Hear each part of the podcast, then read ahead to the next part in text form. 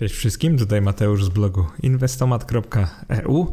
Jestem właśnie po napisaniu bardzo długiego i bardzo ekstensywnego artykułu. Nazywa on się Jak bezpiecznie ulokować pieniądze na 2 lub 3 lata i myślę, że jest takim prawdziwym kamieniem milowym w rozwoju mojego bloga. Myślę, że jest to jeden z najtrudniejszych tematów, jakie kiedykolwiek poruszyłem, ale także jeden z najlepszych wpisów, jakie napisałem. Liczy on bodajże 9000 słów, czyli więcej niż jakikolwiek wpis z serii o ETF-ach i samo to powinno dać Ci jakiś pogląd na to, jak skomplikowany jest to temat. I teraz wydawać by się mogło, że inwestowanie, czy właściwie lokowanie pieniędzy w krótkim terminie to temat prosty i błahy, ponieważ w większości z nas kojarzą się po prostu lokaty lub jakieś krótkoterminowe obligacje. Tylko, że teraz wyobraź sobie, jak bardzo otoczenie niskich stóp procentowych i związane z nim coraz to gorsze warunki emisji kolejnych obligacji, zwłaszcza skarbowych, jaki chaos i jakie, powiedziałbym, zaniepokojenie inwestorów wprowadza to i jak dobrą nadbudowę daje to różnym szarlatanom, którzy chcą wam wmówić, że akcje lub na przykład surowce lub kruszce to jest dobra lokata kapitału na krótki termin. I zaczniemy właśnie od tego, co nie jest dobrym pomysłem na ulokowanie kapitału na dwa lub 3 lata. W ogóle inwestowanie w krótkim terminie jest tematem, który bardzo często przewija się w mailach, które od Was otrzymuję, a także w komentarzach, które na Facebooku mi dajecie lub nawet w dyskusjach na grupie.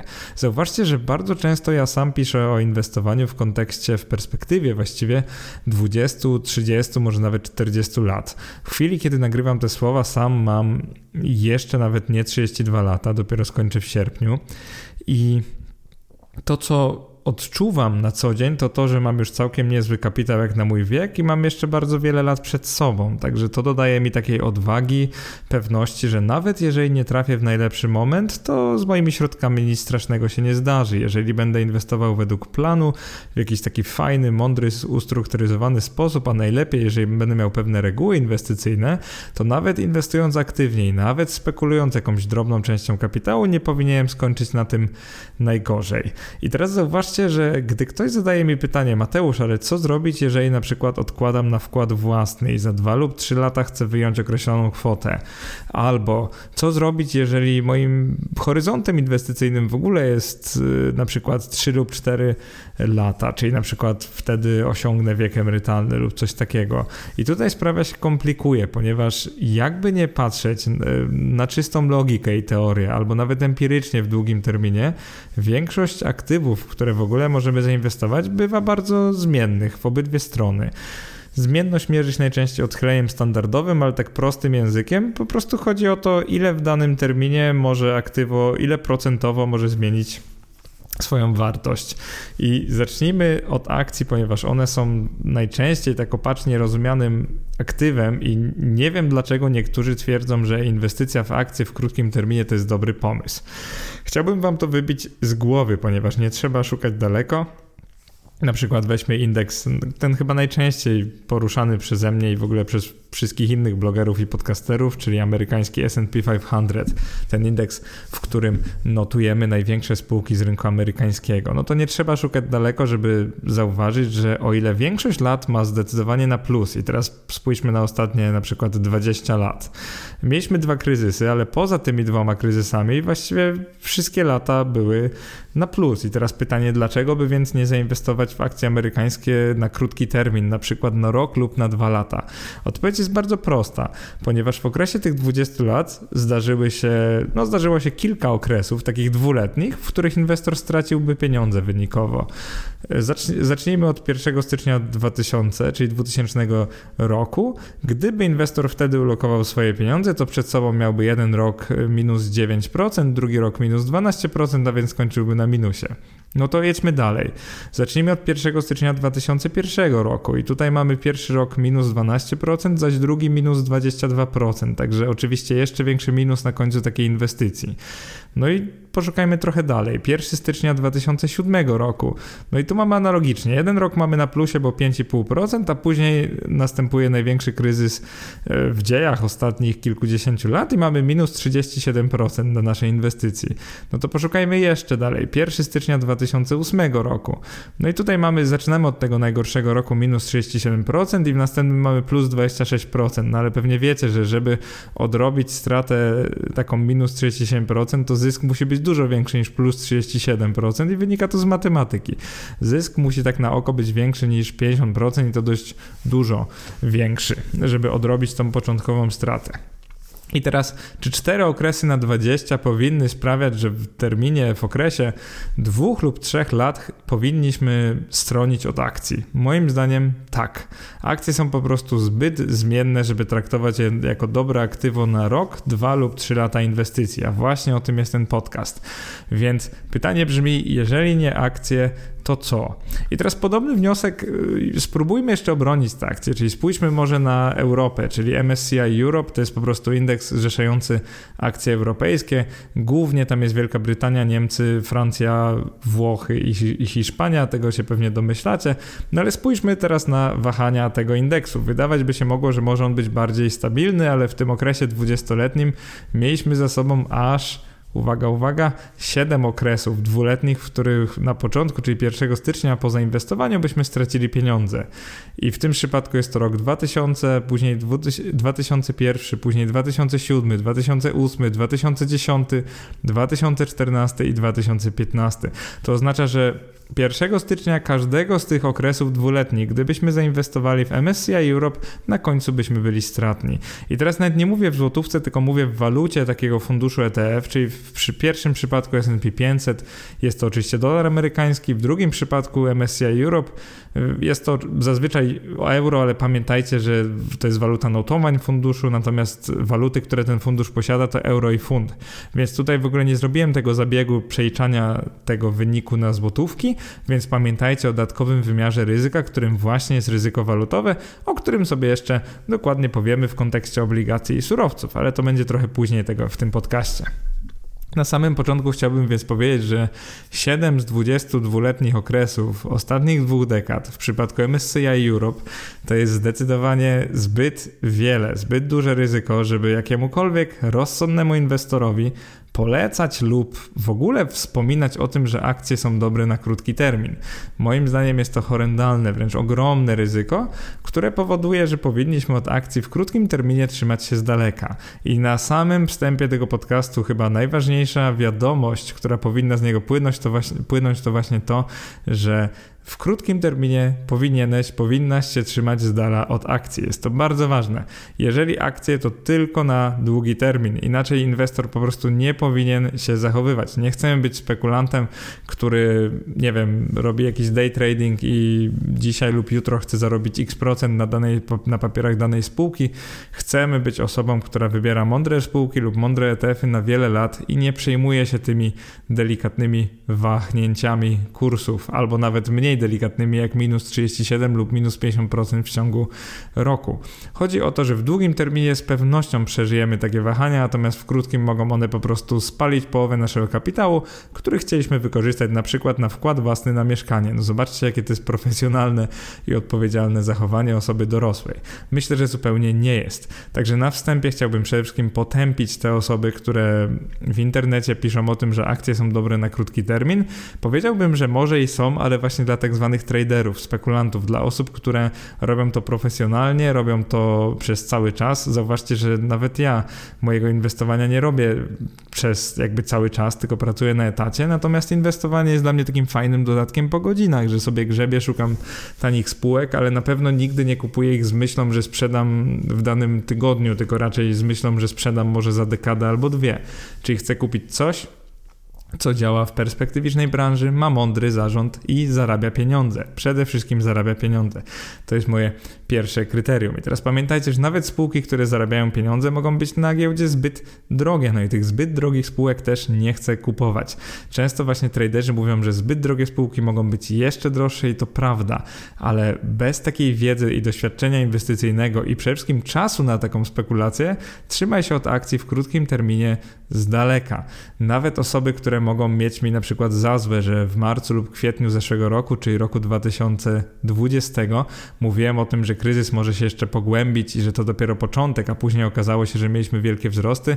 Pamiętajcie właśnie na tym przykładzie, że nikt nie ma szklanej kuli, nikt nie wie, co się będzie działo, a ja tylko oceniam, czy akcje są drogie, czy tanie. A obecnie są historycznie drogie, więc tym bardziej nie jest to pewnie dobry pomysł, żeby w krótkim terminie wchodzić teraz w akcje. I jestem świadom, że jeżeli rynki akcji będą rosły jeszcze 2-3 lata, no to może się okazać, że jednak były w tym dokładnym momencie, w tej chwili dobrą inwestycją na 2 czy 3 lata, to pamiętajcie, że w długim terminie, albo raczej odcinając sobie te krót, krótkie terminy przez wiele, wiele lat, empirycznie akcje udowodniły, że są zwyczajnie kiepską inwestycją, ponieważ zbyt zmienną inwestycją na krótki termin. Więc to, czego nie chcemy, to przede wszystkim nie chcemy zmiennych aktywów.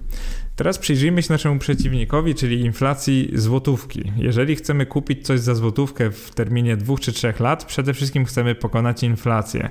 Powstało ostatnimi czasy zwłaszcza wiele artykułów mówiących o tym, że nawet te obligacje skarbowe antyinflacyjne, czyli 4, 10, 6 i 12-letnie, nie pokonują inflacji, ponieważ doskwiera im podatek belki. No i to jest w pewnym sensie prawda, no bo każde aktywo, które zależne jest od dynamiki inflacji CPI, to jest tylko komponenta, a później zabieramy z niego 19% podatku belki, z tych zysków oczywiście, no to w praktyce jasnym jest, że nie do końca to aktywo pokona inflację nominalnie, zwłaszcza jak będzie ona wyższa, no to prawie nie ma szans ono pokonać inflacji. Przy niższej inflacji, co ciekawe, może ono pokonać inflację, ponieważ ta komponenta stała, bo każda z tych obligacji ma taką komponentę stałą, czyli no matter what one coś tam zarabiają, no to wtedy bez problemu może ono wygrać z inflacją. Teraz powiedziałem trochę pokrętnie, ale to, co chcę powiedzieć, to nie dajcie się zwieść pozorom. To, że coś przegra z inflacją w perspektywie dwóch, trzech lat, to wcale nie znaczy, że jest najgorszym pomysłem na uniknięcie czy ominięcie inflacji. Ponieważ albo chcesz spekulować i bawić się w akcje, surowce, kruszce albo obligacje zagraniczne, o czym zaraz sobie powiemy, i wtedy po prostu spekulujesz i możesz na przykład zyskać dużo więcej niż na tych obligacjach skarbowych antyinflacyjnych, ale możesz też stracić o wiele więcej.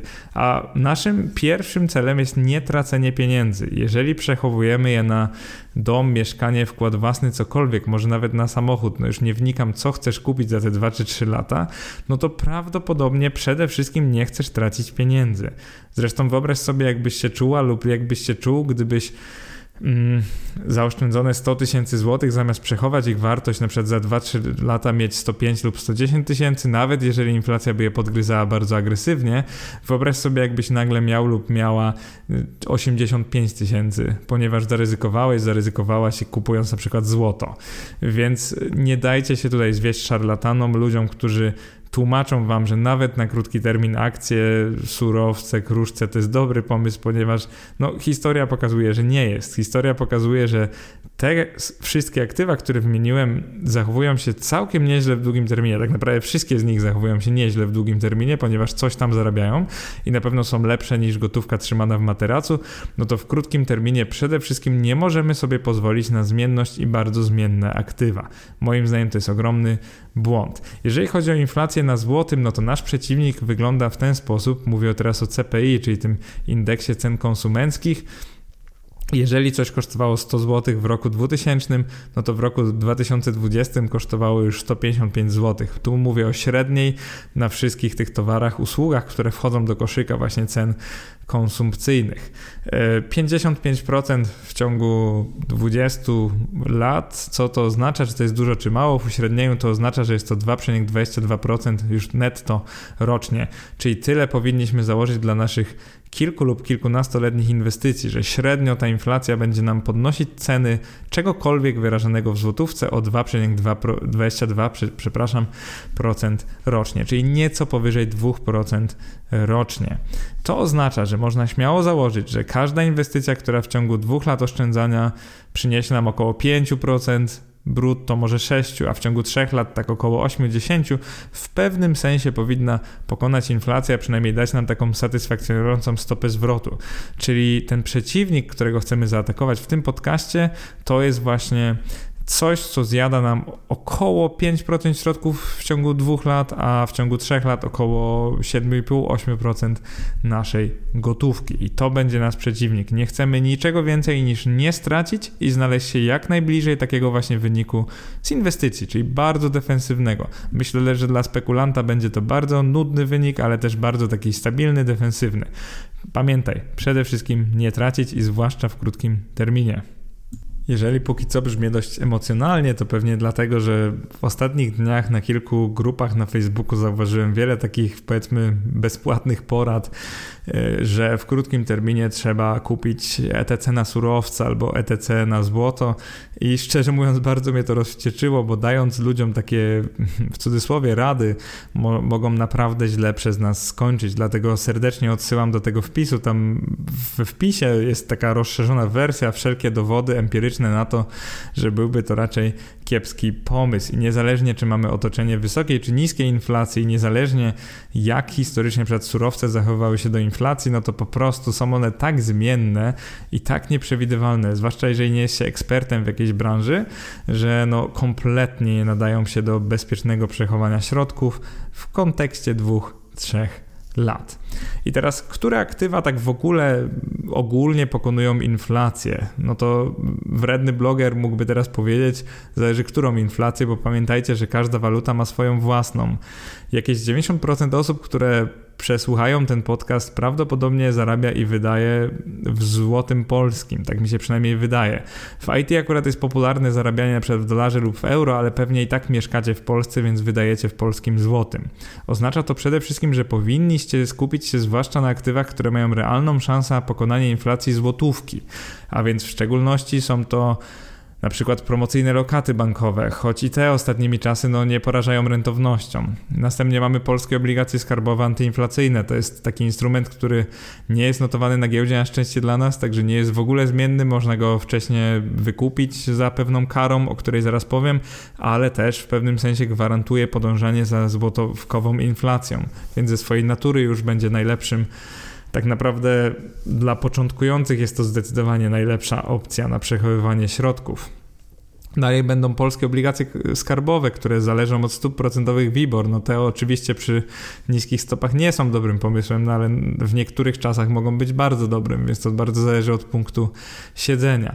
Później będą też polskie obligacje korporacyjne, które są trochę demonizowane ze względu na dwie spółki, Getback i PBG, które po prostu upadły i przestały spłacać te kupony i spłacać tak naprawdę całe obligacje, nominały również, y, to mocno rozchwiało zaufanie do sektora polskich obligacji korporacyjnych. Moim zdaniem niesłusznie, ponieważ jeżeli się odfiltruje, odsieje te obligacje i to też mówiłem w tym podcaście, bodajże obligacje 2 na 6, jeżeli chcesz, możesz sobie go przesłuchać zaraz po tym. Mówiłem w tym podcaście o tym, jaki błąd poznawczy robią analitycy i blogerzy, pisząc, że katalist jest bardzo niebezpieczny, ponieważ na to pozorne i bezpieczne bezpieczeństwo wpływa głównie dwóch dużych bankrutów i sprawia to, że jak się ich odsieje, bo już wiadomo od lat, że są bankrutami, to nagle wychodzi nam, że zamiast takiego odsetka bankrutów y, wysokiego, na przykład jak 22% tych niskich emisji, wychodzi nam 4%, więc jakby zupełnie inna skala ryzyka niż jest podawana przez takich guru, którzy chcą jakby z konkretnych powodów odstraszyć nas od obligacji korporacyjnych, czego szczerze mówiąc nie rozumiem, bo sam z takimi całkiem sporymi sukcesami od już ponad 5 lat w nie inwestuję i jeszcze na bankruta się nie natknąłem, no tylko trzeba wykonać trochę pracy zanim się je kupi, a nie kupować te, które oferują najwyższe oprocentowanie. Mm, we wpisie obligacje 5 na 6 oraz podcaście obligacje 5 na 6 masz nawet kryteria, e, według których kupuję obligacje korporacyjne i zobaczysz, że właśnie wysokie oprocentowanie jest jednym z antykryteriów, a nie kryteriów. Więc nie dziw się, że jeżeli kupujesz coś, co już ma napisane na masce, że jest ryzykowne, a później to bankrutuje, to tracisz swoje pieniądze. Według niektórych ekspertów ETF-y na obligacje zagraniczne, metale szlachetne, czyli kruszce, a także surowce również są dobrym pomysłem na ominięcie inflacji. Powiedziałbym, że w długim terminie no może faktycznie nie są jakimś najgorszym pomysłem i mamy na to dużo dowodów empirycznych, ale w krótkim terminie są one zdecydowanie zbyt zmienne, żeby traktować je serio w kontekście inwestycji jedno, dwu lub trzyletniej. Po prostu jest to za krótki okres czasu, żeby móc przewidzieć z dużym prawdopodobieństwem, że w ogóle utrzymamy wartość naszych środków w złotówce. Nawet jeżeli obawiamy się hiperinflacji, wielkiego lub niewielkiego resetu lub jakiejkolwiek katastrofy gospodarczej, to pamiętaj, że inwestycja w metale i surowce nie jest żadnym gwarantem przechowania wartości Twoich środków. To, że czasami historycznie była, to nie znaczy, że dalej będzie i to nie znaczy, że inwestycja w nie nie jest oparta bardziej na wierze niż na czymkolwiek innym. Zacznijmy od tego, które instrumenty finansowe omówimy w tym podcaście. Od razu powiem, że będzie on znacznie krótszy od tego wpisu, bo jest to rekordowy wpis, ale nie chciałbym Wam zanudzać przez 3 godziny, także pozwolę sobie myślowo mocno skrócić każdy z tych rozdziałów. Zaczniemy od lokat bankowych, których oczywistym plusem jest to, że łatwo je założyć i zerwać, natomiast minusami są obecnie oprocentowanie bliskie zeru przy tych niskich stopach procentowych. Obecnie WIBOR wynosi 0,1. 0,1 czyli 1 dziesiątą procenta, bardzo mało, 10 setnych. I ograniczone są one czasem do 3 miesięcy i kwotą na przykład do 10 tysięcy złotych, a często chcemy przechować kwoty bliższe 50 lub 100 tysięcy złotych, przy których te lokaty bankowe mają o wiele, wiele, wiele gorsze warunki niż przy tych małych kwotach. E, kolejne aktywo to są właśnie polskie obligacje skarbowe detaliczne, o nich już dużo powiedziałem, a powiemy zaraz jeszcze więcej. Następnie są te polskie obligacje skarbowe hurtowe, czyli te notowane na rynku potocznie rzecz biorąc. Następnie będą polskie obligacje korporacyjne, czyli też notowane na rynku Catalyst, ale tutaj pożyczamy pieniądze firmom. Następnie ETF-y na obligacje skarbowe USA, krajów Europy oraz państw emerging markets, czyli krajów wschodzących. Zobaczymy sobie, które z nich mogą ewentualnie być dobrym pomysłem na krótki termin. I na samym końcu będą kruszce, czyli złoto i srebro oraz surowce, takie jak kakao, pszenica, ropa, miedź itd., tak itd. Tak po prostu zobaczymy sobie, czy jakikolwiek z nich może nadać się do inwestycji krótkoterminowej. Jakie ryzyka występują w inwestowaniu krótkoterminowym? Przede wszystkim zacznijmy od ryzyka walutowego. Myślę, że jest ono najbardziej oczywistym ze wszystkich ryzyk, ponieważ o ile w długim terminie i zakładając dokupowanie aktywów co miesiąc lub kwartał, nie stanowi ryzyko walutowe jakiegoś wielkiego problemu dla osoby, która inwestuje w horyzoncie no właśnie 20-30-letnim. Tylko teraz wyobraź sobie, że inwestujesz w horyzoncie 2 lub 3-letnim, a kursy walut mają to do siebie, że w ciągu roku bardzo często wahają się o plus minus 10% albo więcej. Więc wyobraź sobie, że czasami zakup aktywa, które nie tylko jest notowane, ale przede wszystkim aktywo końcowe jest denominowane w walucie obcej, to bardziej spekulujesz na walutach niż posiadasz e, na przykład obligację zagraniczną, więc dużo większy wpływ może mieć ryzyko walutowe niż na przykład ryzyko stóp procentowych. No właśnie, jak już jesteśmy przy stopach procentowych, no to drugim wielkim ryzykiem w inwestycji krótkoterminowej jest właśnie ryzyko stóp procentowych. Ono dotyczy wszelkich aktywów, których rentowność jest powiązana z wysokością stóp procentowych, a więc głównie obligacji. I wyobraź sobie, że inwestując w te bezpieczne instrumenty, może się zdarzyć coś takiego, że wzrost stóp procentowych spowoduje tymczasowy spadek cen tych trwających, czyli niżej oprocentowanych emisji obligacji danego emitenta. Więc tymczasowo, i to czasami nawet przez lata, ale tymczasowo będziesz na stracie, mimo że zainwestowałeś lub zainwestowałeś w te pozornie bezpieczne aktywa przez na przykład ETF, sprawi to, że będziesz na stracie. I to ryzyko uaktywnia się najmocniej przy inwestycji w zagraniczne ETF-y na obligacje.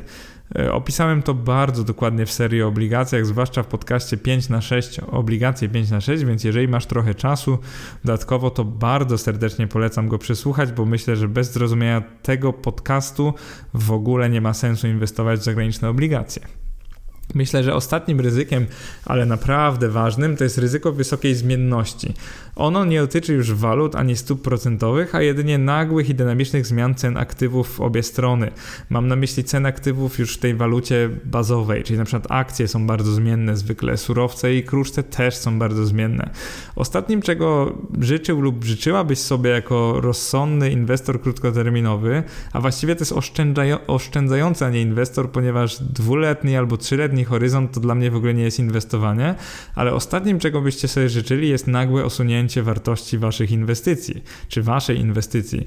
To, przed czym uciekamy tutaj, to nie jest tylko inflacja, albo zwłaszcza inflacja złotówki. Powiedziałbym, że to jest zwłaszcza nagłe osunięcie kapitału. Ostatnie, czego chcemy, to jest nagłe osunięcie kapitału, więc zaczniemy od tych aktywów, które w zasadzie nie są notowane na giełdzie, czyli od lokat i polskich obligacji skarbowych, tych detalicznych. Pierwszy rozdział właśnie dotyczy lokat i polskich obligacji. Powiedziałbym, że wielkim plusem jest tutaj to, że nie mamy ryzyka walutowego, czyli deponując polski złoty, mamy polski złoty. To jest naprawdę duży plus, ponieważ eliminujemy jedną kategorię ryzyka zupełnie w tym pierwszym rozdziale. Po prostu kupujemy polskie aktywa notowane w polskim złotym.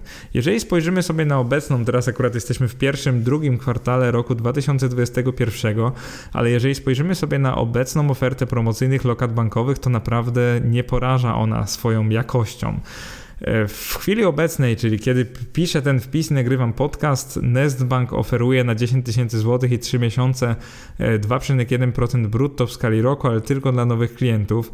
Bank Millennium oferuje coś podobnego, ale tam jest bardzo dużo warunków, że trzeba komuś polecić konto i tak dalej, i tak dalej i też tylko dla 10 tysięcy złotych.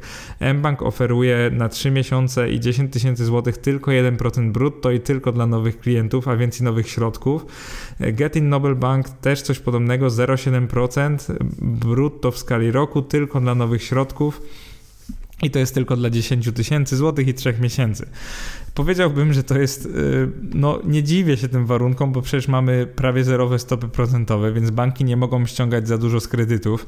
Oczywiście marże kredytów dalej istnieją, ale ich oprocentowanie zależne od stóp jest no, praktycznie zerowe, więc łącznie z marżą tam zarabiają 2-3% na każdym kredycie hipotecznym, więc to jest oczywiste, że banki nie mogą zaoferować odbiorcom, klientom no nic więcej niż to właśnie promocyjne około 1%. Jeszcze gorzej jest, jak zobaczymy sobie te lokaty na większe środki, czyli na przykład 100 tysięcy złotych, no bo wyjdzie nam, że lokując na 3 miesiące, możemy to robić tylko dla nowych środków i to i tak jest jakieś 0,4% w Alior Banku do 0,7% w Getin Nobel Banku i znowu mamy ograniczenie 3 miesięczne. Czyli wyobraźcie sobie, jakim koszmarem jest teraz dla klientów przerzucanie swoich 100 tysięcy złotych między bankami tylko po to, żeby łaskawie dali nam 0,5-0,6% brutto w skali roku. Powiedziałbym, że w otoczeniu niskich stóp procentowych to jest kompletnie niepotrzebne i kompletnie kontrproduktywne. Zwłaszcza, że mamy nawet takie obligacje skarbowe 3-miesięczne, które oferują 0,5%, czyli 0,5% brutto w skali roku i nie musimy nic przerzucać między bankami, możemy po prostu kupić te obligacje, ale mniejsza o to powiedziałbym, że lokaty bankowe w tej chwili no, nie wygrają żadnej kategorii, po prostu są kiepsko oprocentowane, a to żmudne przerzucanie ich między bankami w każdym horyzoncie trzymiesięcznym powoduje, że no, każda rozsądna osoba po prostu powinna z marszu zrezygnować z takiej inwestycji powiedziałbym, że pewnie, że to jest lepsze niż trzymanie pieniądza w skarpecie, bo zawsze jakiś tam procencik będzie. Natomiast myślę, że mamy dużo lepszą alternatywę.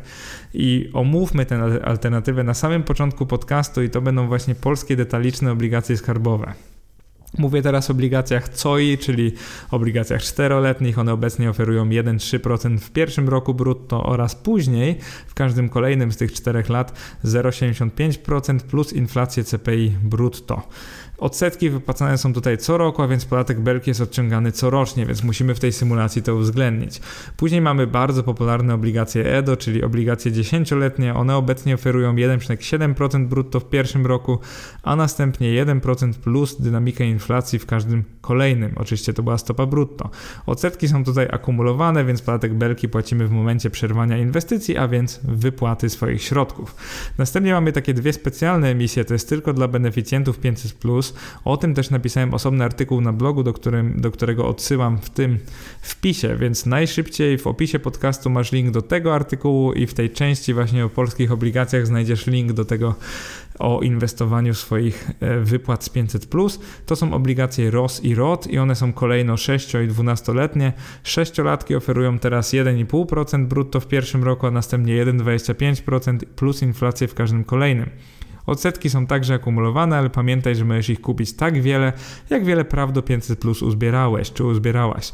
Czyli dla przykładu, jeżeli w Twojej rodzinie jest jedno dziecko i to dziecko już wychowujesz od 3 lat, no to po prostu mnożymy sobie 500 razy 12 miesięcy razy 3 lata, czyli mamy 6 tysięcy rocznie razy 3 lata, 18 tysięcy przez 3 lata. Za tyle możesz kupić teraz obligacji 6 lub 12-letnich. Oczywiście dwunastolatki są trochę lepsze w tej chwili. One oferują 2% w pierwszym roku brutto i 1,25% plus inflację w każdym kolejnym. Dlatego bez wahania polecam obligacje dwunastoletnie wszystkim osobom, które e, wychowują dzieci. Uważam, że to jest najlepszy wariant dla inwestycji zarówno krótko, jak i średnioterminowej. Natomiast yy, zauważyłem, że na wielu blogach mówi się o tych obligacjach, ale na niewielu się patrzy na nie w kontekście przedwczesnej wypłaty. I moim zdaniem najważniejszą częścią tego podcastu jest właśnie próba oceny obligacji COI, EDO, ROS i ROT w kontekście inwestycji rocznej, dwuletniej, trzyletniej oraz czteroletniej. Po prostu sprawdźmy przy jakiej inflacji, które z nich się bardziej opłacają w jakim terminie. I może zadziwić Cię fakt, że kupując obligacje czteroletnie, czyli te, które oferują 1-3% brutto w pierwszym roku, przypominam, że jest taka kara za ich zerwanie, to jest 0,70, czyli 70 groszy na każde 100 zł, ale do wartości odsetek. Ciekawostką jest to, że nawet trzymając te obligacje przez jeden rok, czyli kupujemy obligacje czteroletnie, ale później sprzedajemy je po jednym roku, czyli jakby oddajemy państwu, no to ciekawostką może się okazać dla ciebie, że nawet w takim horyzoncie zupełnie nie takim, na jakie one były tworzone, czyli jednorocznym, to one przyniosą stopę zwrotu 0,35% netto w tym pierwszym roku. Już mówię netto, bo wychodzi na to, że one są w zasadzie lepsze od większości lokat i tych obligacji trzymiesięcznych, więc y, w chwili obecnej czterolatki opłaca się kupić, albo raczej konkurują one z lokatami nawet w tym horyzoncie jednorocznym ale prawdziwie zaczynają one błyszczeć w horyzoncie 2, 3 i 4-letnim. Nawet jeżeli założymy sobie bardzo niską inflację, czyli 1% w każdym kolejnym roku, co jest jakby bardzo mało prawdopodobne, no ale musimy założyć, że inflacja CPI i dynamika może wynosić 1% w każdym roku, to stopa zwrotu z tej inwestycji w COI, czyli 4-latki, nie jest taka zła. E, dwuletnia inwestycja to będziemy mieli ze 100 zł nam się w 2 lata zrobi 101,77, w 3 lata 103,19, a w 4 lata 105,31, ponieważ na końcu nie zapłacimy tej tej kary. Po czwartym roku po prostu państwo wypłaci nam cały nominał i zgromadzone odsetki, bez tej opłaty 70 groszy. 105 zł po 4 latach inwestowania w otoczeniu niskich stóp i niskiej inflacji powiedziałbym, że nie jest to tak źle. EDO przynoszą w każdym z tych lat trochę mniej, ale co ciekawe, dziesięciolatki na przykład po trzecim roku przynoszą stopę zwrotu bardzo podobną do czterolatek. Mianowicie czterolatki dały nam zarobić 103,19, czyli 3,19 zarobiliśmy netto w 3 lata, natomiast dziesięciolatki EDO dały nam 3,09. Więc powiedziałbym, że jeżeli nie jesteś pewien lub nie jesteś pewna, jaki masz horyzont inwestycyjny, to EDO są prawie zawsze lepsze od COI, czyli czterolatek. Czterolatki będą lepsze od 10 tylko w takim kontekście, kontekście, że wiemy, że inwestujemy na dwa lub trzy lata, no to wtedy te COI są lepsze od EDO, ale w każdym innym będą one znacznie gorsze. Jako, że to są obligacje antyinflacyjne, to gdy założymy sobie inflację wynoszącą 2% w każdym z kolejnych lat, no to obligacje skarbowe antyinflacyjne zaczynają naprawdę błyszczeć, ponieważ te COI dają nam po dwóch latach 2,58 zł zysku na 100 zł, po trzech latach 4,81, po czterech latach 7,74. Co ciekawe, EDO, czyli 10-latki oferują nam bardzo podobne stopy zwrotu, bo już po drugim roku jak zerwiemy i nawet zapłacimy tą karę wynoszącą 2 zł, to jesteśmy na plus o 2,20 23 zł. Następnie po trzecim roku jesteśmy na plus o 4,77 zł, no i po czterech latach jesteśmy na plus o 7,40 zł. I ciekawostka jest taka, że e, COI i EDO w warunkach wysokiej inflacji są bardzo podobne i te im wyższa inflacja, tym EDO są bardziej opłacalne. Na tyle, że EDO w wypłacie po trzech latach opłacają się bardziej niż COI. To jest bardzo ciekawe, bo ta ich kara wynosi 2 zł, natomiast tak szybko agregują, akumulują one ten zysk, że przy inflacji wynoszącej 3% w każdym roku oszczędzania, to właśnie EDO w kontekście albo w horyzoncie trzyletnim są lepsze od COI. Oczywiście niewiele lepsze, bo przynoszą one wtedy 6,48 zł w 3 lata wobec 6,43 zł e, w 3 lata, które przynoszą COI. Więc bezpiecznie jest zawsze kupować czterolatki, jeżeli mamy krótki horyzont. Natomiast te dziesięcioletnie nie są wiele gorsze. I bardzo podobna tendencja jest e, w obligacjach ROS i ROD, że właśnie w krótkim terminie te ROSy zawsze wygrywają z RODami, bo na ROSach również mamy opłatę 0,70 zł, tą karę za przerwanie. Natomiast na rodach mamy 2 zł. Dlatego w bardzo prosty sposób ROSy zwykle w krótkim terminie opłacają się bardziej niż RODy, no ale w każdym dłuższym, zwykle od trzeciego lub nawet czwartego roku inwestowania RODy zaczynają się opłacać bardziej. Czyli nawet jeżeli będziesz chciał, chciała zerwać te obligacje 500+, no to zazwyczaj te obligacje dziesięcioletnie opłacają się bardziej lub znacznie bardziej niż obligacje sześcioletnie. Nie zmienia to faktu, że w otoczeniu tak niskich stóp procentowych, jak mamy obecnie i prawdopodobnie będziemy mieli jeszcze przez kilkanaście miesięcy, wydaje się, że w horyzoncie dwu- i trzyletnim te obligacje skarbowe, detaliczne, czyli te właśnie COI, EDO, ROS i ROT są po prostu dobrym pomysłem na przechowanie wartości swoich środków. Ich niebywałą zaletą, o której często się nie mówi, jest to, że one nie są notowane na rynku, czyli ich wartość się nie zmienia. Są kierowane do klienta detalicznego, trochę jak lokaty i ich cena oczywiście będzie zależeć od inflacji w przyszłych latach, natomiast no, nie da się na nich nominalnie stracić. Po prostu nie ma mechanizmu, który sprawia, że na nich stracimy. Po prostu pytanie, jak dużo zyskamy, no ale oczywiście to będzie zysk relatywny, ponieważ y, inflacja będzie go podżerać, nawet z nim wygrywać. Co nie zmienia faktu, że nie da się na nich nominalnie stracić, ponieważ nawet te kary za szybszą wypłatę są ograniczone do wysokości odsetek, czyli nigdy nie stracimy na nich pieniędzy, co jest naprawdę dużym plusem w przypadku przechowywania środków. Drugą kategorią aktywów są obligacje skarbowe notowane na rynku. To są te, które możemy kupić na Catalyst. No, są pewne minusy, ponieważ większość z tych emisji jest bardzo mało płynna i dowodzi temu na przykład fakt, że w całym styczniu roku 2021 cała, cały obrót na tym rynku wyniósł 117 milionów złotych jest to naprawdę bardzo mało jak na miesięczny obrót czegokolwiek.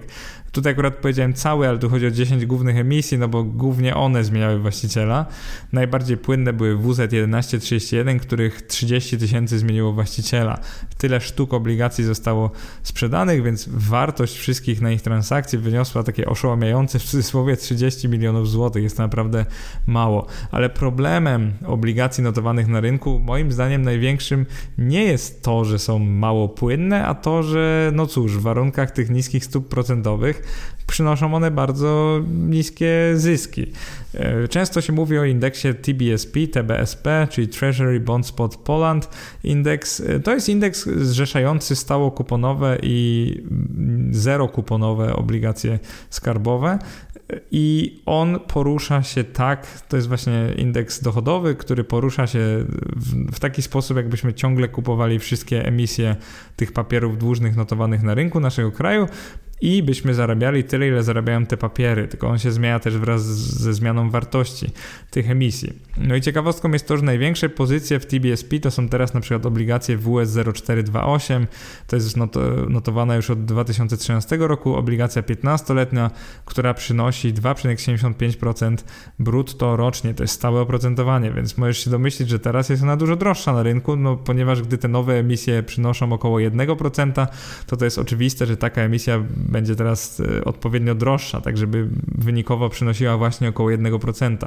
Już nie będę wymieniał wszystkich tych papierów, ale to co chcę powiedzieć to to, że przez lata emitowano takie emisje, które brutto dawały między 2,25 a 3,25% rocznie, natomiast w tej chwili emituje się papiery, dla przykładu PS 1026, to jest obligacja 6-letnia, wyemitowana w zeszłym roku, czyli w 2020. Jeden papier jest wart 1000 zł, emisja opiewiała na 2,5 miliarda złotych, a oprocentowanie jest stałe i wynosi 0,25% brutto rocznie. No to jest po prostu tragedia. No, nie wiem co o tym powiedzieć, ale naprawdę nie wiem kto by kupował teraz za 1000 zł emisję obligacji, która też opiewa na 1000 zł, a przynosi stałe 0,25% brutto rocznie. Tak naprawdę wszystko jest lepsze niż zakup czegoś takiego, więc powiedziałbym, że od tych notowanych na rynku obligacji to na razie bym się trzymał z dala. Przy tak niskich stopach procentowych ich emisje są po prostu bardzo mało atrakcyjne, a szansa na to, że detaliczne obligacje skarbowe je przebiją jest wprost ogromna. Przejdźmy teraz do polskich obligacji korporacyjnych, często demonizowane przez niewielu. Prawda jest taka, że obecnie nawet przy tych prawie zerowych stopach procentowych to ich rentowność wynosi około 3,64% brutto, czyli tyle średnio płaci rocznie e, korporacja, która pożycza pieniądze na rynku Catalyst, czyli to oznacza, że przeciętna albo marża przeciętnej emisji na polskim rynku korporacji, e, czyli obligacji korporacyjnych wynosi 3,54% rocznie ponad WIBOR. Więc taka jest premia za ryzyko średniej emisji obligacji, czyli średniego emitenta obligacji w Polsce. Premia za ryzyko oczywiście oznacza ryzyko bankructwa i to jest ta premia, to jest to, co ponad WIBOR musi zapłacić firma, żeby w ogóle móc od kogoś pożyczyć pieniądze. Plusem obligacji korporacyjnych jest to, że możemy wybierać te obligacje, plusem jest to, że możemy je kupić na rynku wtórnym podczas ich trwania życia, czyli możemy tak kupować, żeby na przykład wstrzelić się dokładnie za rok. Dla przykładu, gdy nagrywam ten podcast w marcu roku 2021, no to mogę bez problemu kupić takie obligacje, które skończą się dokładnie za rok, czyli w marcu roku 2022. Mam nad tym pełną kontrolę, mogę je kupić za ile chcę, więc mogę sobie wybrać taką spółkę, żeby dla mnie była wystarczająco bezpieczna i przyniosła mi na przykład 3% brutto w skali roku, czyli o wiele lepiej niż lokaty bankowe i te obligacje skarbowe antyinflacyjne, ponieważ jak wiecie, one w pierwszym roku mają gorsze warunki niż w każdym kolejnym. Co to oznacza dla szarego inwestora? Oznacza to przede wszystkim to, że w warunkach takiej średniej inflacji, przed 2%, obligacje korporacyjne, zwłaszcza w krótkim terminie, czyli termin 1, 2 i 3-letni, poradzą sobie znacznie lepiej od praktycznie wszystkich obligacji skarbowych, jakby siłą rzeczy. Tutaj płacimy premię za ryzyko, ponosimy je, no ale wygrywamy z obligacjami skarbowymi. Dlatego też w moim portfelu, jako, taki, jako takie medium do przechowania wartości mojej gotówki w złotych, właśnie są obligacje korporacyjne. Ja je starannie selekcjonuję, nigdy nie kupuję jakichś szemranych firm, które nie udowodniły od lat, że spłacają swoje zobowiązania, plus wykonuję analizę finansową, czyli w ogóle sprawdzam w bilansie, czy one mają z czego płacić, czy stabilnie wykazują przychody i zyski przez wiele, wiele lat i dopiero wtedy, jak widzę, że nie są zbyt zadłużone i na przykład nie rolują długu, emitując, y, wiecie, 30 trwającą emisję, żeby spłacić tą 29 emisji temu, no to oczywiście czegoś takiego nie chciałbym robić. To jest szaleństwo, nie pożyczanie pieniędzy rozsądnej spółce. Natomiast jak widzę zdrowy biznes i że tych trwających emisji nie ma jakoś dużo, jest najwyżej kilka i to nie są jakieś kolosalne pieniądze wobec zysków każdorocznych, które ta spółka ma, no to dla mnie taka perspektywa, że w ciągu dwóch albo trzech lat zarobię netto 6 do 9% zamiast, tak jak w przypadku COI i E, do 2 do 5%, no to jest bardzo atrakcyjna. Powiedziałbym, że początkujący zatem powinni kupować raczej obligacje skarbowe w krótkim terminie. Te COI i EDO są dość dobrym wyborem dla Was. Natomiast tacy bardziej zaawansowani na pewno powinni spróbować w obligacjach korporacyjnych mimo że związane są z nimi pewne ryzyka, oczywiście ryzyko bankructwa emitenta jest tu dużo większe niż w przypadku całego kraju, e, więc jeżeli ktoś zaczyna, to może nie jest to najlepsza rada, może powinien raczej zostać przy obligacjach skarbowych antyinflacyjnych, ale nie zmienia to faktu, że zarówno skarbówki antyinflacyjne, jak i korporacyjne wygrywają bez problemu z lokatami w każdym horyzoncie dłuższym od e, jednego roku. Jak mówimy o dwóch, trzech, czterech latach, no to obligacje antyinflacyjne i korporacyjne po prostu deklasują kompletnie obecne lokaty. Te lokaty przy niskich stopach procentowych. Może być, że słuchasz tego podcastu w czasach, kiedy stopy procentowe nie wynoszą już 0,1%, tyle wynosi obecnie WIBOR 3-6 miesięczny, a wynoszą na przykład 1 lub 2% i wtedy oczywiście sytuacja się odwróci. Może być, że lokaty znowu są e, bardziej atrakcyjne, no ale zauważcie, że wtedy też obligacje korporacyjne, które najczęściej zależą od WIBORu, też będą znacznie bardziej opłacalne od lokat, więc jakby ten argument nie straci swojej ważności. Przechodzimy do obligacji obligacji zagranicznych już na samym wstępie chciałbym powiedzieć, że problemem jest głównie to, że podejmujemy ryzyko walutowe w krótkim terminie. Czyli jeżeli kursy walut wahają się o 2, 3, 4% w ciągu roku, dwóch, no to oczywiście, a już w ogóle kilkanaście procent, no to oczywiście nie chcemy podejmować takiego ryzyka. Jeżeli chcemy po prostu przechować wartość, e, jakby zakonserwować naszą gotówkę w złotówce. Jednym z dużych minusów jest to, że jako polski, polscy inwestorzy tak naprawdę nie mamy albo mamy utrudnioną możliwość bezpośredniej inwestycji w zagraniczne papiery dłużne. I niezależnie czy to są obligacje skarbowe, na przykład Hiszpanii, Włoch, Niemiec czy Francji lub USA, czy to są obligacje korporacyjne, na przykład firm amerykańskich, brytyjskich lub jakichkolwiek innych, to polski inwestor ma bardzo ograniczone możliwości inwestycji w takie obligacje. W sensie, oczywiście dostępne są czasami u brokerów zagranicznych, ale najczęściej ich przechowywanie kosztuje. Często to jest około procenta rocznie, co kompletnie e, niszczy sens inwestowania bezpośredniego w te aktywa. I teraz co chciałbym tutaj powiedzieć? Chciałbym powiedzieć, że możemy kupić ETF-y na obligacje zagraniczne, zarówno skarbowe, jak i korporacyjne, no ale zauważcie, że z nimi wiąże się pewne ryzyko. Ryzyko takie, że ETF-y inwestują we wszystko, czyli one kupują obligacje zarówno w czasach, kiedy są one atrakcyjne, jak i czasach, kiedy są one bardzo mało atrakcyjne, ponieważ ETF-y mają to do siebie. Zwykle to jest plus, zwłaszcza w ETF-ach akcyjnych, że kupują pełne koszyki, czyli indeksy danych aktywów. W tym przypadku indeks aktywów może no nie być najlepszym pomysłem, bo tutaj nie wybieramy wybieramy, tylko kupujemy nawet e, jakieś obligacje z ujemną rentownością. Na przykład, jeżeli takie są oferowane na rynku, to po prostu ETF musi je kupić, bo podąża za indeksem. To będzie sprawiać, że ETF-y na obligacje zagraniczne poruszają się w bardzo zmiennym tonie. One potrafią szybko rosnąć, szybko spadać, w zależności od stóp procentowych czy też cen obligacji na licytacjach lub na rynku to sprawia, że zazwyczaj nie są one jakimś świetnym pomysłem. I teraz pokrótce to omówimy, zaczynając od kursów walut. Weźmy na przykład dolar do złotego. Wyobraź sobie, że inwestujesz w te super bezpieczne aktywa, bo tak zresztą są nazywane obligacje skarbowe rządu USA. No i inwestujesz w super bezpieczne aktywo, tylko że ty wydajesz i zarabiasz w złotówce no to w 2004 roku masz spadek wartości dolara do złotego o 20%. W 2006 roku masz taki spadek o 10,5%. W 2007 roku masz spadek wartości dolara do złotego o 15,7%. W 2012 roku masz spadek wartości dolara do złotego o 10,18%. I co gorsza, w 2017 roku znowu masz spadek wartości dolara złotego o 16,85%. I co z tego, że w długim terminie to wygląda jakby dolar wzrastał do złotego, jeżeli masz tyle okresów, kiedy samo ryzyko walutowe uderzy ciebie tak mocno. I teraz osoba pomyśli sobie, no to pewnie euro porusza się trochę bliżej złotego, jest trochę mniej zmienne. I tu oczywiście, no mielibyście rację, gdybyście tak pomyśleli, ale w ostatnich 20 latach, weźmy 2001 rok, spadek wartości euro do złotego o prawie 9% w ciągu roku. Weźmy rok 2004. Spadek wartości euro do złotego o 14%. To jest naprawdę horrendalny spadek. Rok 2005. Spadek wartości euro do złotego o prawie 6%. Rok 2007. No i znowu spadek wartości euro do złotego o 6%. Rok 2012. Spadek wartości euro do złotego o prawie 9%.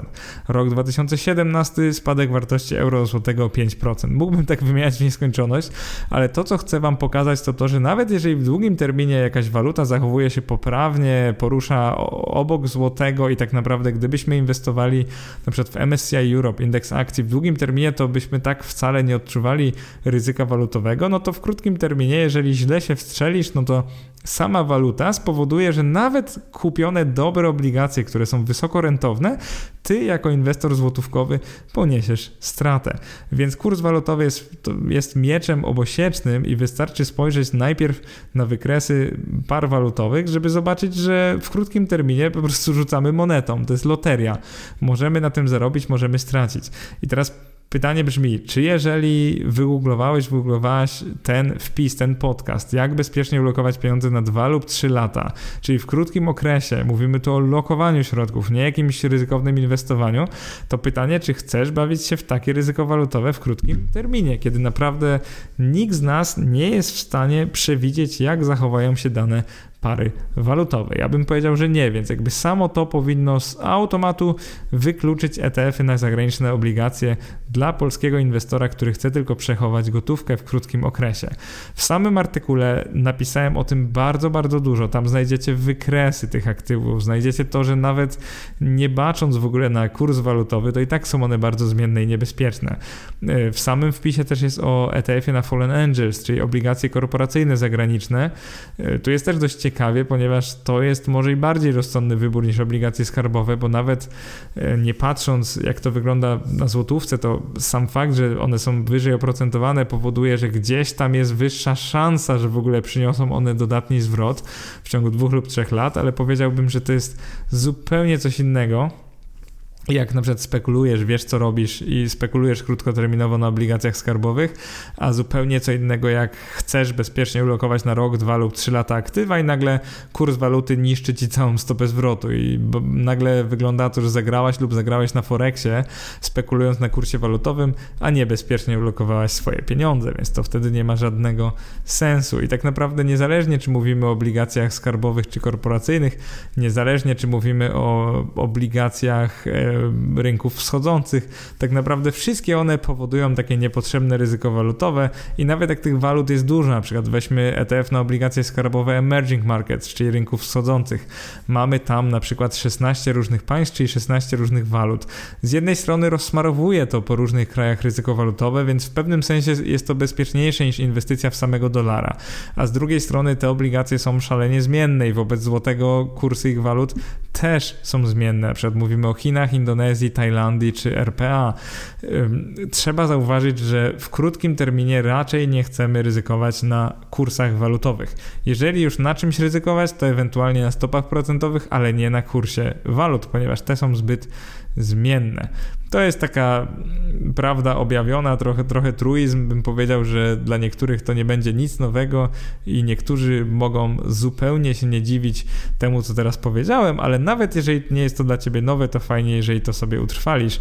Prawda jest taka, że ETF-y na zagraniczne obligacje naprawdę nie są dobrym pomysłem w krótkim terminie. Jeżeli teraz czujesz się trochę zawiedziony, zawiedziona i na przykład myślicie sobie, to dlaczego we wpisach albo podcastach tak często są one składnikiem tak naprawdę każdego portfela, nie trzeba szukać daleko, weźmy no-brainer, czyli bardzo popularny portfel 50 na 50 z wpisu o portfelach e, SETF-ów, to jest 6 na 6, ETF 6 na 6, tam też był podcast, no to dlaczego tam jest tyle obligacji zagranicznych? Ano dlatego, że mamy długi termin, więc nie przejmujemy się zupełnie wpływem kurs, e, kursu waluty wobec złotego, bo gdzieś tam z tyłu głowy mamy taką informację, że w okresie 20 lub 30-letnim prawie na pewno będzie dobry moment, żeby to spieniężyć i ewentualnie wrócić do złotego.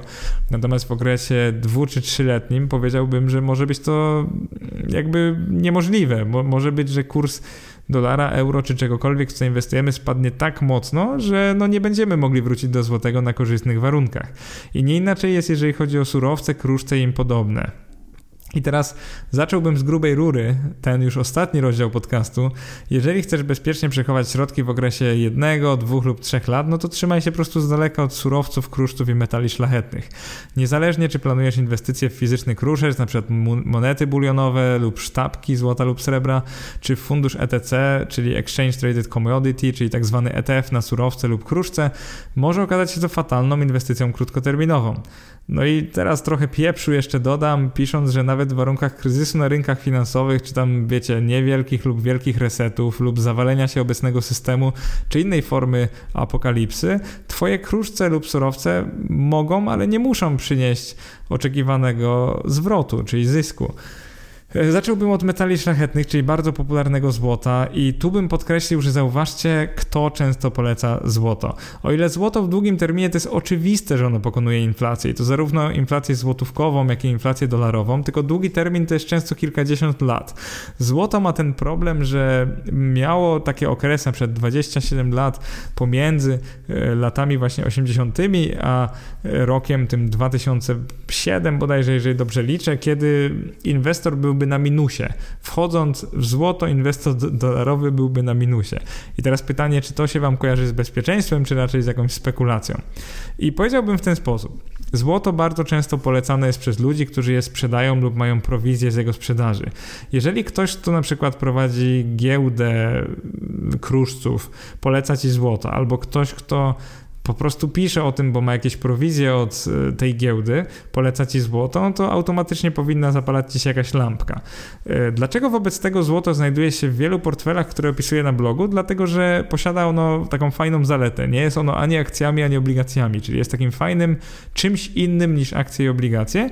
No i jakby nie patrzeć w bardzo długim terminie, kilkudziesięcioletnim, no ono faktycznie dobrze przechowuje wartość, ludzie w nie wierzą. Jest trochę używane w przemyśle też, więc złoto ma pewne walory. Ta jego skończoność to trochę jak ta wiara w kryptowaluty, to w złocie jest trochę podobnie, ale złoto jednak istnieje naprawdę, więc potrafię to bardziej zrozumieć. Więc ostatnie dekady złoto faktycznie dobrze przechowuje wartość. E, jakby nie patrzeć, świadczy o tym to, że wobec złotego przez 20 lat z takiej ceny bliższej 500 zł zrobiło się nagle 7500 zł e, za uncję. Jest to oczywiście bardzo no, fajna cena lub wartość złota i bardzo fajny wzrost, no ale żeby cię trochę odstraszyć od złota, powiem w ten sposób. W roku 2004 jego cena w złotówce spadła o 15,5%. W roku 2012 cena złota wyrażona w polskim złotym spadła o 4,5%. W roku 2013 spadła o prawie 30%. W roku 2017 o 6%. I w pierwszych dwóch miesiącach roku 2021, czyli roku, w którym nagrywam ten podcast, spadła o prawie 9%. Jeżeli coś takiego według Ciebie może być dobrą inwestycją krótkoterminową, no to przemyśl, co dla Ciebie znaczy krótki termin, bo jeżeli dla Ciebie krótkim terminem jest powiedzmy 15, 20 albo 50 lat, no to jakby zazdroszczę ci optymizmu, że tyle będziesz, będziesz żył lub żyła.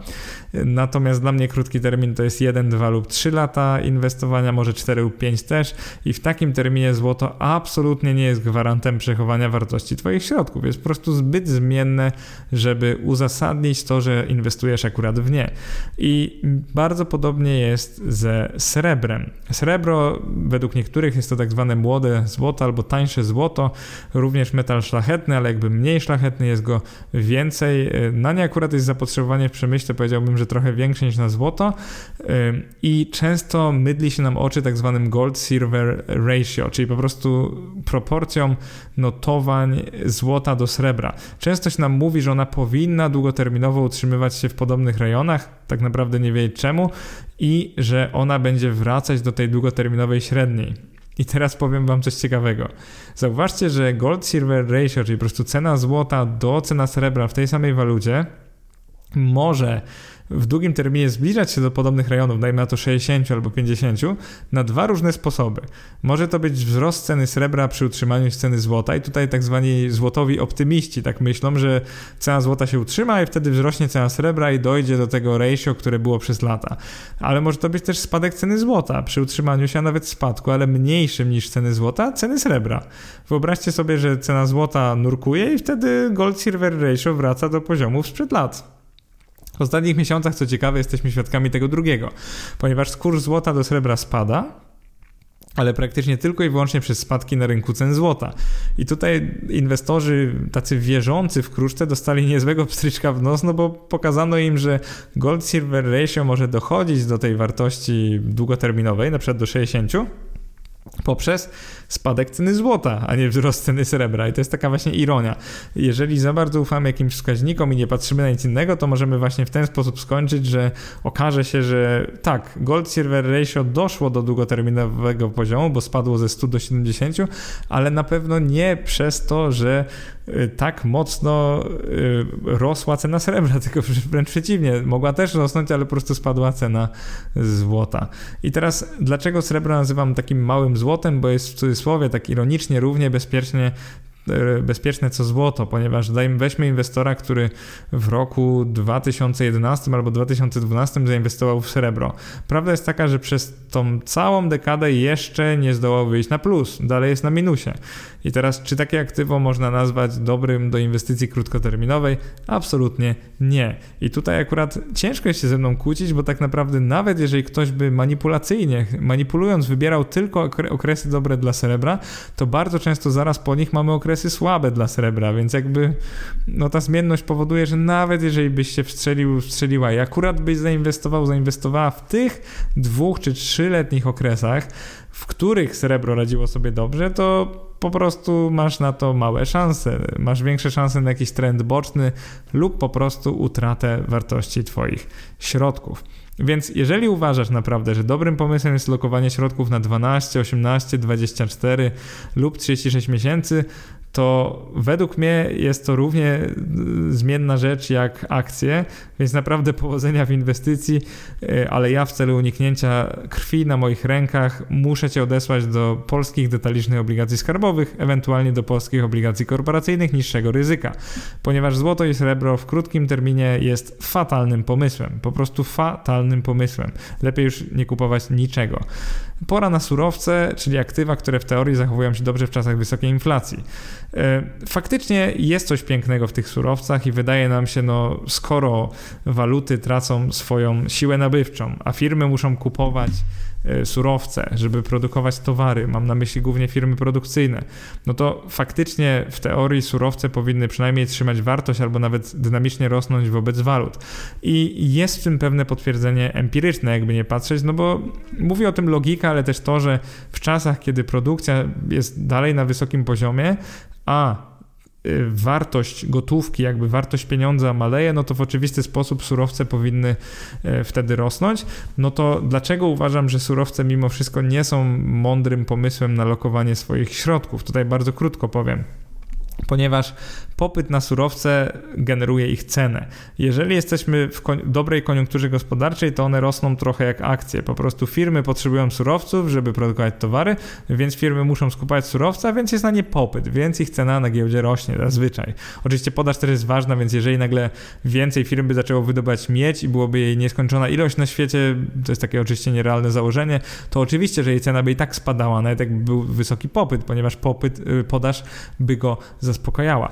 To, co chcę powiedzieć, to to, że oczywiście, że w czasach prosperity, kiedy firmy radzą sobie dobrze, jest produkcja pełna czegokolwiek, czy to są ubrania i mówimy tutaj o bawełnie na przykład i wełnie, czy to są na przykład samochody i mówimy teraz o metalach, no, albo na przykład gumie, to ważne jest to, że żeby rozumieć, że cena surowców jest ściśle związana z tym, jaki na nie jest popyt. A jeżeli tak jest, no na przykład nie musimy szukać daleko. Spójrzmy na przykład na ropę Brent, jak zmienna jest ona od tych ostatnich, przez te ostatnie 20 lat.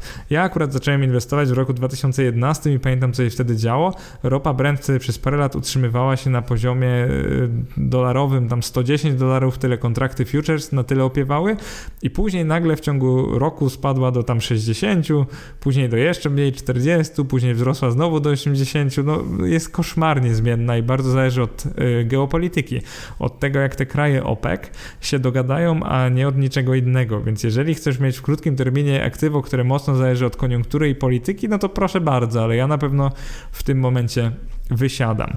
I teraz niektórzy obrońcy surowców powiedzą, no to spójrz na miedź na przykład, bo miedź jest trochę mniej zmienna, że miedź ma takie okresy kilku lat, kiedy jej wartość do dolara jest bardzo podobna, jej cena do dolara, no to powiedziałbym, że no co z tego, jak, że w długim terminie miedź faktycznie jest mniej zmienna od na przykład ropy i jakoś bardziej się ją da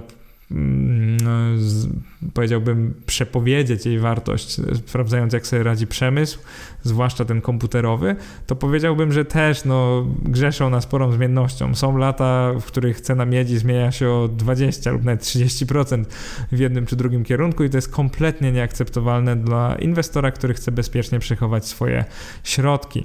Jeżeli spojrzymy na przykład na surowce rolne, weźmy kukurydzę, weźmy na przykład kakao, jest tu bardzo podobnie. O ile w długim terminie wygląda to, że one rosną, czyli ten wpływ inflacji jednak widać, że skoro siła nabywcza gotówki, skoro gotówki jest coraz więcej w obiegu, no to faktycznie surowce gdzieś tam w długim terminie będą trzymać jej wartość, zakładając, że dalej będą użyte w przemyśle, używane w przemyśle, no to to, co chcę powiedzieć, to to, że nagłe i częste spadki wartości kontraktów właśnie futures na kukurydzę czy kakao, już nie mówiąc o tym efekcie kontango, jak jest ETF na coś i wtedy właśnie kończą się, zawijają się, rolują się kontrakty, że wtedy tracimy dodatkowe kilka procent za każdym razem, to to wszystko sprawia, że ETF-y, właściwie ETC na, na surowce są takim raczej średnim pomysłem na pokonanie inflacji. I nawet jeżeli mamy empiryczne dowody na to, że w czasach wysokiej inflacji surowce radzą sobie dobrze, no to pamiętaj, że no, otwierając pozycje na surowcach, po prostu ryzykujesz na ich kursie wobec danej waluty. Czyli po prostu to jest bardzo podobne, jakbyś teraz kupował, kupowała euro lub dolar, tylko po prostu inwestujesz w jakieś tam surowce. Prawda jest taka, że ryzyko związane z surowcami, jak i kruszcami w krótkim terminie bardzo przypomina to dotyczące rynku akcji, czyli zmienność jest bardzo podobna i nie daj się zwieść pozorom, nie daj się zwieść tym guru, którzy mówią ci, że metale szlachetne, że surowce to jest coś fizycznego, że to nie jest jakiś wirtualny papier jakiejś spółki. Ja bym powiedział inaczej. Wirtualny papier spółki to jest prawo do posiadania, prawo do otrzymania części zysku prawdziwej działającej firmy, która działa, oddycha, zatrudnia ludzi, natomiast kruszce, surowce i ich kontrakty, nawet jeżeli kupisz kruszce w formie fizycznej, no to pamiętaj, że no to jest e, tak samo obiekt spekulacji, jeżeli chodzi o ich ceny na giełdzie, jak obiektem spekulacji są właśnie akcje. Więc jeżeli ktoś przed przesłuchaniem tego podcastu miał taką nadzieję, że powiem, że surowce kruszce to jest dobry pomysł na inwestycję jedno, dwu lub trzyletnią, to powiem wprost przeciwnie, jest to fatalny pomysł na taką inwestycję. Jeżeli czekasz na zakup mieszkania, po prostu zbierasz pieniądze i chcesz dopłacać, żeby za 2-3 lata mieć wkład własny na swoje mieszkanie, to naprawdę fatalnym pomysłem jest kupowanie złota lub surowców w formie kontraktów lub w formie fizycznej. Po prostu to nie działa. Na wiele lat jak najbardziej, ale nie na krótki termin. I nawet dla osób, które wierzą w teorię wielkiego resetu, powiedzmy, że wierzycie w to, że wycofany będzie zupełnie pieniądz z obiegu, będziemy mieli tylko wirtualne waluty i, i wtedy złoto, srebro jest świetnym pomysłem to nawet jeżeli w to wierzycie, no to zauważcie, jaka jest szansa, że to nastąpi w ciągu jednego, dwóch lub trzech lat? No prawie żadna.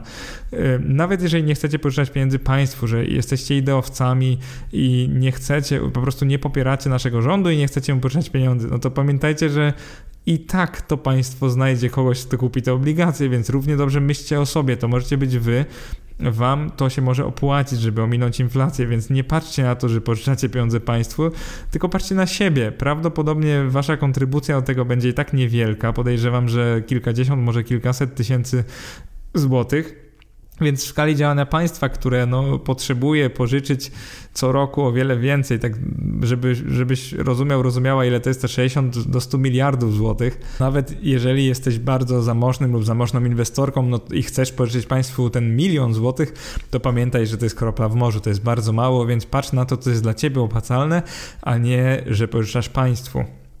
I co jeżeli surowce naprawdę zachowają się dobrze akurat w kolejnych latach? No oczywiście może, ja tego nie wykluczam, może tak być, ale mogą też zachować się bardzo słabo z, z tych czy innych powodów. Jeżeli na przykład będzie hiperinflacja, no to wiadomo, powinny zachować się nieźle. Natomiast jeżeli będziemy mieli dekoniunkturę gospodarczą i na przykład cały sektor przemysłowy nie będzie ich tak, zwłaszcza przetwórczy, wytwórczy, nie będzie ich tak potrzebował, no to domyśl się, co się stanie z ceną surowców.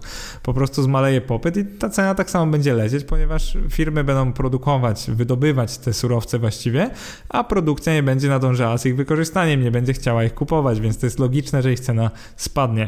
Więc ja jestem zwolennikiem racjonalnego patrzenia na inwestowanie, takiego skrajnie racjonalnego i nawet jeżeli czasami jakaś tam teoria, czy spiskowa, czy nie, przemawia do mnie i sam gdzieś tam osobiście po godzinach, może nie wierzę w nią, ale gdzieś tam widzę w niej jakiś ukryty sens i myślę sobie, no to może tak być, to w moim inwestowaniu nigdy nie daje kierować się żadnymi teoriami spiskowymi. To jest bardzo bardzo istotne, żeby myśleć o tym, co powoduje zmiany cen, a nie tylko w oderwaniu od rzeczywistości patrzeć na to, że empirycznie kiedyś była taka sytuacja i coś zadziało się tak, a nie inaczej, bo to powinien być tylko jeden czynnik przed dokonaniem inwestycji. Zawsze też myśl, jakie różne czynniki sprawiają właśnie, że cena danego aktywa się zmienia na giełdzie. Na sam koniec podcastu najfajniejsze, czyli jak bezpiecznie ulokować pieniądze na 2 lub 3 lata. Zrobimy sobie takie e, cztery rankingi. Zacznijmy od okresu 6-miesięcznego. Według mnie na miejscu pierwszym są obligacje korporacyjne, ale takie, które kupisz e, z 6-miesięcznym terminem wykupu, czyli na giełdzie kupujesz takie, które kończą się za 6-7 miesięcy. Oczywiście kupujesz je rozsądnie, tak żeby wyszło ci to 3% w skali roku. To według mnie to jest miejsce pierwsze.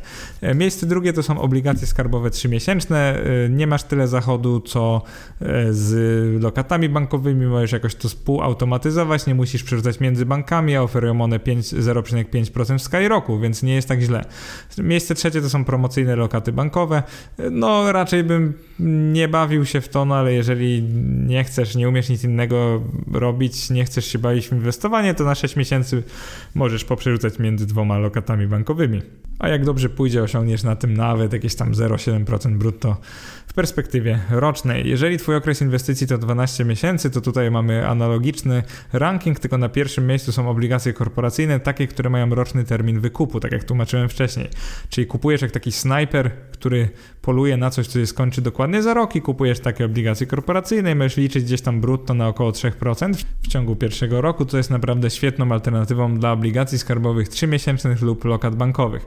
Pamiętaj, że w perspektywie jednego roku to nawet te czteroletnie obligacje antyinflacyjne nie są takie złe, bo one tam dawały bodajże netto 0,35%, więc nie zapominaj o tym, że nawet kupienie czterolatek, bo nie wiesz na ile chcesz inwestować i wypłata po jednym roku nawet ma jakiś sens ekonomiczny bo przynosi jakąś stopę zwrotu.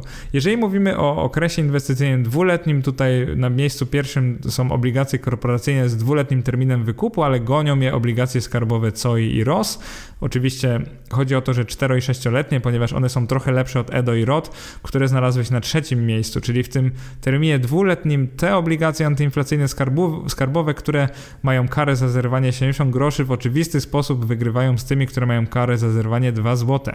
Więc na drugim miejscu COI i ROS, a na trzecim miejscu EDO i ROT. Jeżeli chodzi o okres inwestycji trzyletni, na pierwszym miejscu tutaj już y, plasują się akurat obligacje skarbowe według mnie. COI i ROS są oczywiście pierwsze, na drugim są obligacje skarbowe EDO-ROT, na trzecim miejscu obligacje korporacyjne z trzyletnim terminem wykupu. Dlaczego na trzyletni okres y, mniej polecam obligacje korporacyjne? Ponieważ ryzyko jest wtedy większe. Powiedziałbym, że szansa na to, że inflacja się utrzyma w jakimś tam poziomie około 2% jest chyba większa na to, że nagle skoczą nam stopy procentowe a więc korporacyjne zaczną płacić, płacić więcej, więc powiedziałbym, że obecnie w okresie inwestycji dwuletnim wygrywają e, obligacje korporacyjne, te, które kupujesz, które mają dwuletni termin wykupu, natomiast w terminie trzyletnim, w okresie trzyletnim jednak te skarbówki antyinflacyjne tutaj przeważają nad obligacjami korporacyjnymi. E, mam ku temu wiele powodów, jeżeli chcesz możemy sobie podyskutować w komentarzach, ale mam naprawdę pewne empiryczne dowody na to, że może tak być. To był naprawdę naprawdę długi podcast i bardzo, bardzo długi wpis. Tak jak mówiłem, 9000 słów, także od razu powiem, że trochę współczuję tym, którzy cały przeczytają. Jest tu zawarte bardzo dużo wiedzy. Moim zdaniem, ja sam pisząc i nagrywając ten materiał się bardzo dużo nauczyłem. Wnioski są bardzo proste. W krótkim terminie z dala od ETF-ów na zagraniczne aktywa, z dala w ogóle od akcji jakichkolwiek i z dala od ETC na metale szlachetne i ETC na surowce. Jedyną poprawną opcją inwestowania w krótkim terminie są obligacje na walutę, w której ty zarabiasz i żyjesz tylko to gwarantuje ci, że prawie na pewno nie stracisz. Podkreślam prawie, no bo można głupio zainwestować w obligacje korporacyjne. Jeżeli robisz to mądrze, z odpowiednim przygotowaniem, to prawie na pewno będziesz trochę na plus i właśnie o to chodzi, żeby w tym horyzoncie dwu-trzyletnim być kilka procent do przodu, nominalnie, a nie, żeby pokonać inflację i nie wiadomo Y, co innych inwestorów. Przede wszystkim trzeba przechować wartość swoich środków. Mam nadzieję, że się podobało. Pamiętaj o polubieniu, wystawieniu ocen na Apple Podcast, polubieniu mojej strony na Facebooku i do następnego. Cześć!